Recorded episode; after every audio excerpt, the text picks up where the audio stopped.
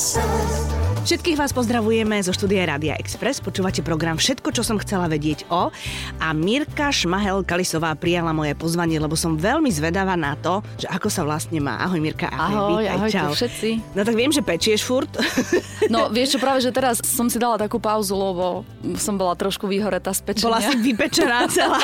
Totálne, áno, áno. A máš aj profesionálnu deformáciu, že keď ideš niekde okolo nejakého zákusku koláča alebo vône, tak sa ti to v hlave začne miešať, že čo tam asi je, alebo či je to dobré, či je to zlé. Máš pocit, že to musíš vyskúšať. Či to máš oddelené? Vieš čo, áno, všetko hodnotím, všetko No. komentujem samozrejme, keď vidím a keď vidím nejaký taký super nezdravý koláč, tak poviem, že aké je jednoduché ho urobiť trošku inak a lepšie a že ešte nie sú tie kaviárne až tak nastavené na to, že ideme dávať alternatívu ľuďom, i keď tá alternatíva môže byť stále dobrá, ale no ešte stále je to také... A tak tradičné. niekedy tá alternatíva dokonca je aj lepšia. Určite No, áno. niekedy áno. Niektoré koláče si neviem predstaviť alternatíva, ale je pravda, že človek, keď už potom trošičku podľahne tým zdravším zákuskom a koláčom, tak potom, keď sa pozrie na obyčajný veterník, tak nerozumie celkom tomu, prečo ho pred desiatimi rokmi toľkými desiatimi jedol. Ale napríklad aj ten obyčajný veterník sa No. dá urobiť zo špaldovej múky, trstinového cukru a dovnútra sa dá nejaká pudingová dobrá plnka, že nemusí to byť ako, je to veľmi fajn. Fakt? Vidíš aj to? Len ľudia, ľudia majú veľmi predsudky, lebo automaticky, keď niekto sa snaží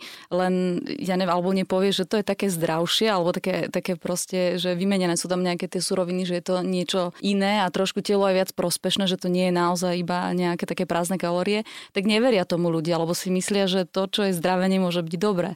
Stále ešte, ešte toto panuje, ale stále je viacej ľudia, hlavne mamín, ktoré proste vedia už, že to nie je tak. Ty a šláhačku čím nahradzuješ? Šlahačka je super. Šláhačka je v pohode, No, smotaná, jasné. dobrá, akože No, poctivá, jasné, takže tam tu netreba vôbec Len treba ničím. dávať pozor, aby tam nebol stabilizátor Karagenan, či tak nejak sa volá, pretože niektoré šlahačky dávajú tam do nich stabilizátory, ale sú myslím, že dve na Slovensku také, čo sú naozaj čisté šlahačky a tie sú... Ja som totiž není na to, že všetko nízko, nízkokalorické, hej, ja používame veľa masla napríklad. No, maslo je najlepšie na svete. Čiže ja som skôr za to, že jesť e, také čo najprirodzenejšie produkty. Šlahačka je prirodzená, pre mňa aj mlieko je prirodzené, takisto maslo, olivový olej, alebo tieto. Že, čiže ja nie som vyslovene na nejakú fitness stravu zameraná, ale snažím sa dávať menej masla do koláčov, menej cukru a menej týchto vecí, ale stále, aby sme mali takéto nejaké cukrové minimum, uh-huh. ja to volám, že aby to bolo dobre aj pre dospelých a ešte zároveň má nie moc sladké pre decka. No ty máš veľkú výhodu aj veľké šťastie v tom, že tvoj muž ťa v tom podporuje, respektíve nefrfle ti doma, vieš, že nepovie, že on chce jelítko alebo chce proste klobasu, ale naopak on takisto zdravo žije. To znamená, že, že ťa to aj hecuje, že stále hľadať nové chute, nie? No ono, človek, keď má obmedzené možnosti použitia surovín, Áno. Počuť, to on ti, on, on ti tak videli, že dnes budeš variť z týchto potravín? Nie, no tak keď chcem, aby niekto, kto je športovec, mm-hmm. zjedol nejaký koláč, tak musím tomu urobiť dobré PR. Rozumiem. Že tam je tvároch. Áno. A že tam je nejak, ja neviem, orechy sú tam, alebo je tam mak, že tam je veľa vápnika. Proste niečo, čo mu naozaj pomôže a čo zapadne do jeho Áno, jedálnička. áno, čiže treba urobiť dobré PR koláču. Už v konečnom dôsledku, čo všetko tam ide, to si tá kuchárka nechá pre seba, Áno. ale treba vyzdvihnúť tie suroviny, ktoré ktoré, on sú... potrebuje. Rozumiem. Si typická ženská, to sa mi veľmi páči.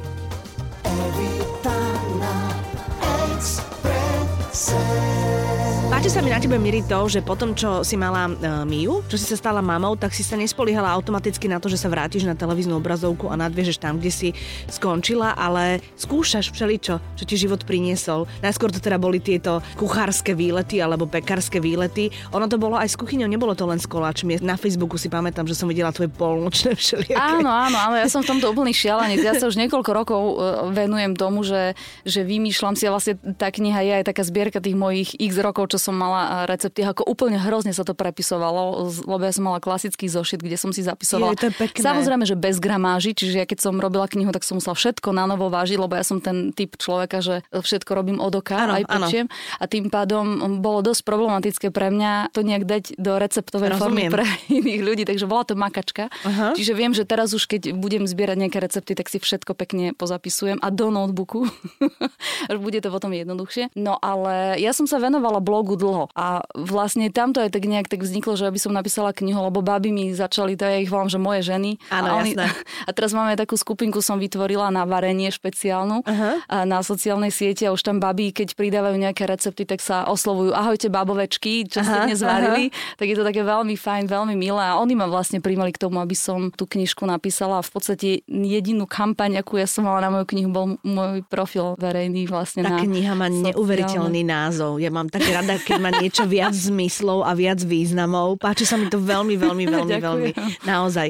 No tak ja si k nej zalistujem a samozrejme, že si niečo popečiem aj povarím, to sa veľmi teším. Mhm. Ale okrem teda tohoto všetkého, čo robíš v kuchyni, tak ja som úplne šokovane pozerala na titulky, keď sa v súvislosti s tvojim menom skloňovalo slovo Dula. To znamená žena, ktorá sa venuje budúcim maminám Áno. a maminám, ktoré sú čerstvé maminy. Tak ťa tak vzala tá téma okolo tých detičiek. Ťa to tak Um, začalo baviť. Vieš čo, ja som úplne ten typ človeka, ktorý, keď sa ho niečo týka, tak si to ide úplne dopodrobná naštudovať všetko. Čiže keď som bola tehotná, tak som si študovala všetko, všetko, všetko. Aj na tých internetových stránkach, o ktorých sme sa a, bavili? Na tých konkrétne nie, pretože to ma upozorňovali všetci lekári, No. že na tie internetové stránky nemám chodiť, ale je naozaj veľa, veľa takých internetových stránok, na ktoré sa môže chodiť a tam sú také skôr odborné veci. Uh-huh. A dostala som sa aj na tieto duly a, a tak ďalej a tak ďalej, tak som si to proste začala sa nejak s tým oboznamovať a hlavne ma to úplne očarilo, že ako môže žena už počas tehotenstva ovplyvniť to dieťa, aby proste bolo aby bolo v pohode. Áno.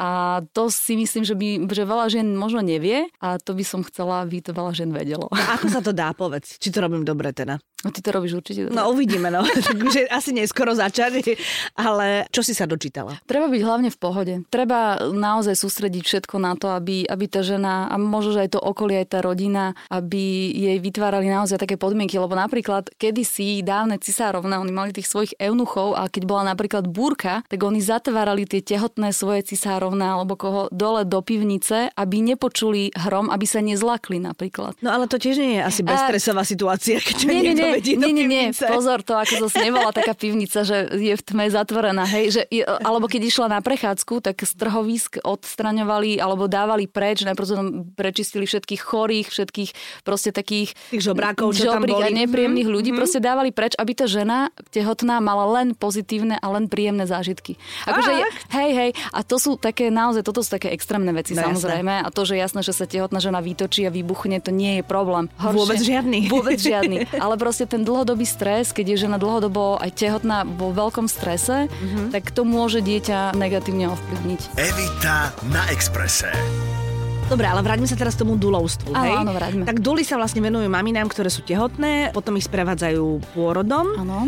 a potom vlastne sú na telefóne alebo aj v osobnom kontakte a pomáhajú pri dojčení a vlastne Tak. pri celom tom štarte do života. Takže tomu sa ty chceš venovať. No ja by som sa tomu veľmi rada venovala, pretože mám pocit, že tie tehotné maminy sú mi proste veľmi blízke. A Ja, Mhm. ja vlastne teraz e, mám síce za sebou len prvé semináre, máme za sebou, ešte nás čakalo vlastne to je normálne, že celý rok e, školení a potom proste musíme absolvovať pôrody ako dula vo v zácviku. No jasné. a až potom urobím skúšky a až potom možno, že sa stanem dulou. Čiže to ešte podľa mňa na také dva roky je, že oni to berú naozaj veľmi vážne, že nie je to také, že hoci kto môže byť dulou, vyberá rýchlo kvasený kurz a Hej, hej, šup, je to, šup. nás vybrali, myslím, že nás je teraz nejakých 17 v tom kurze a vlastne viac ani nemôže byť na ten rok. Jednoducho to tak je, uh-huh. je Mhm. urobené. Čiže naozaj sa nám tak veľmi venujú a nie každý tým môže prejsť, tak ja som veľmi zvedavá, ako to bude. Teraz vlastne sa len oboznamujeme s tým, že čo všetko nás čaká, ale zatiaľ som teda zistila, že to je naozaj veľmi náročné, lebo akože nie je to sranda, fakt to nie je sranda. My sme z tých, z tých prvých seminárov odchádzali také trošku vydesené, zaskočené. A čím? Že, že je tam zodpovednosť veľká, alebo čím? To všetko, na čo musí dávať Dula pozor. Napríklad Aha. také veci, že jednoducho my nesmieme navádzať mamičku na nič. Jednoducho, ona keď nám niečo povie, čo aj by bolo v rozpore s našim presvedčením, že treba si mamička, eh,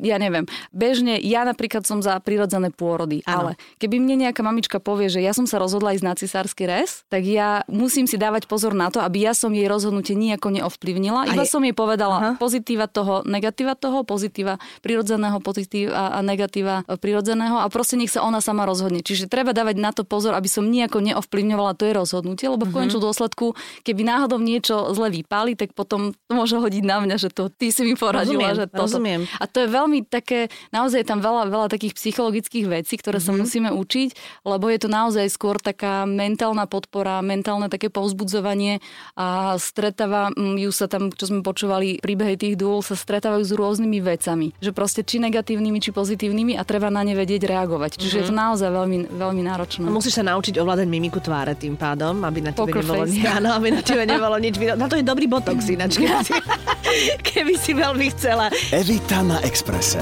Všetko, čo som chcela vedieť o Mirke Šmahel Kalisovej. Potom to funguje tak teda, že keď budeš oficiálne dula, keď tým všetkým prejdeš Mhm. a bude sa ti to stále páčiť, tak potom je to tak, že si vlastne v tej organizácii, ktoré Áno. duly majú a maminky už keď sa rozhodnú, že chcú, aby počas tehotenstva mali pri sebe takúto ženu, tak ťa kontaktujú a ty potom s ňou si. Ale aj tak musíš mať ženu, s ktorou ťa trošku spája nejaká chémia. No, tam ide o to, že vlastne tam sú tie úvodné stretnutia e, dula mama tak mama si tiež musí vybrať dulu, ktorá je najlepšie sadne. No jasné. A tiež aj dula má právo odmietnúť mamu a takisto mama tiež má právo vybrať si, že ktorú dulu... No super, a to je pre mamu ale jaký stres, keď ju dula odmietne. No- a sme tam, kde sme nechceli byť. No lenže toho dulajú, akože, nestáva sa to, vraj sa to nestáva, že fakt jedine, keď sú nejaké také veľmi špeciálne prípady, kedy sú veľmi rozlišné povahové. Uh-huh. A tak ja si myslím zase, že keď žena už chce dulu pri sebe, tak už je aj už je aj trošičku tak nastavená ako všetky tie ženy, ktoré Ale, sú. ale veľakrát sa stáva, že, že vlastne ani matka nevie, že čo to dula je. Aha. A vlastne na tom prvom stretnutí, že vlastne tak akože o čo ide? Aha, trošku oťukávačky. Aha, aha, aha. Lebo napríklad ja tiež som nevedela, tým, že som nemala dulu pri sebe, pri pôrode, tak ja som tiež nevedela, že presne som nevedela definovať, že čo je jej funkcia, lebo to proste veľa žien si myslí, že dula je niečo podobné ako pôrodná asistentka. To nie je pravda, Nie. pretože duly nie sú, nemajú lekárske vzdelanie, oni sú skôr taká tá mentálna podpora a duly vedia, ako môže že v niektorých fázach tej mamičke uľaviť, ako, ako proste, aby sa lepšie všetko postupovalo, ale takými tými neinvazívnymi spôsobmi. Ale nemôžeš rozprávať do práce lekárov Nie. a pôrodných asistentiek. Nie, v žiadnom prípade mm-hmm. nie. Nie, ja, ja dokonca nemôžem ani, teda ja, no ešte nie som dula, ale dula nesmie ani povedať, že treba mamička jej povie, že povedzte lekárom, že toto. Ona to nesmie. Ona To môže povedať mamičke, že alebo keď lekár ide urobiť nejaký zákrok alebo chce niečo urobiť, tak Dula môže povedať mamička, ale toto sme celkom nechceli. No to nemôže práve. A to nemôže? A, a, a. Práve, že to Na sú... čo si tam? No veď toto presne. Do keľu. Nemôžeme mi hovoriť za matku, proste predsa to je vzťah lekár-pacient Áno. a tam jednoducho dula nemôže v žiadnom prípade zasahovať nejakým spôsobom do pôrodu, pretože keď ona zasahuje do toho pôrodu a že by začala lekárom ro- hovoriť, čo majú robiť, tak to je zlá dula a takú by vyhodili z tej Jasné. asociácie. A lekári sa ako k tým dulom stávajú? Máš nejaké feedbacky? Ako ktorý, ale Mhm. mm-hmm. väčšinou, čo sme my na tých seminároch sa rozprávali s dulami, tak oni už tým, že chodia často do tých pôrodníc, tak už majú s nimi vytvorené dobré vzťahy a niektorí lekári sa tešia, keď prídu duli, lebo proste majú v podstate op- Odbrmenený trošičku psychicky, Trošku, jasné, áno, samozrejme. áno, pretože tí lekári naozaj sú veľmi vyťažení, majú veľa pôrodov Áno. a jednoducho takto, keď má každá matka tú svoju dulu, ktorá sa jej venuje a treba jej pomáha s takými vecami, ktoré odbremeňujú aj sestričky a niekoho, tak je to veľmi fajn. A oni, tí lekári tiež majú radšej pokojnú mamu tam na tom Samozrejme. pôrode ako nejakú hysterku, ktorá tam Samozrejme. proste kričí. Čiže... Áno. A majú radšej dulu ako možno tatina, ktorý je vystresovaný. A musia sa ešte Alebo starať. tatina, ktorý Hej, má akože e, v úvodzovkách úplne na háku, číta tam noviny, ktoré si doniesol a mama je z toho nervózna, Hej. že on si číta noviny a ona tam predýchava kontrakcie. Hej. To sú všelijaké príhody. Viem, Hej, ale, ale ten etický kódex tej duly proste je jasne stanovený. Ona jednoducho, keď naozaj sa drží toho, čo má robiť a nezasahuje do toho, do čoho ju nič nie je, Aha. tak vtedy tí lekári nemajú problém. Ale keby tam bola nejaká taká príliš asertívna dula, ktorá je hovorkyňou mamičky, tak myslím, že by asi neboli moc spokojní.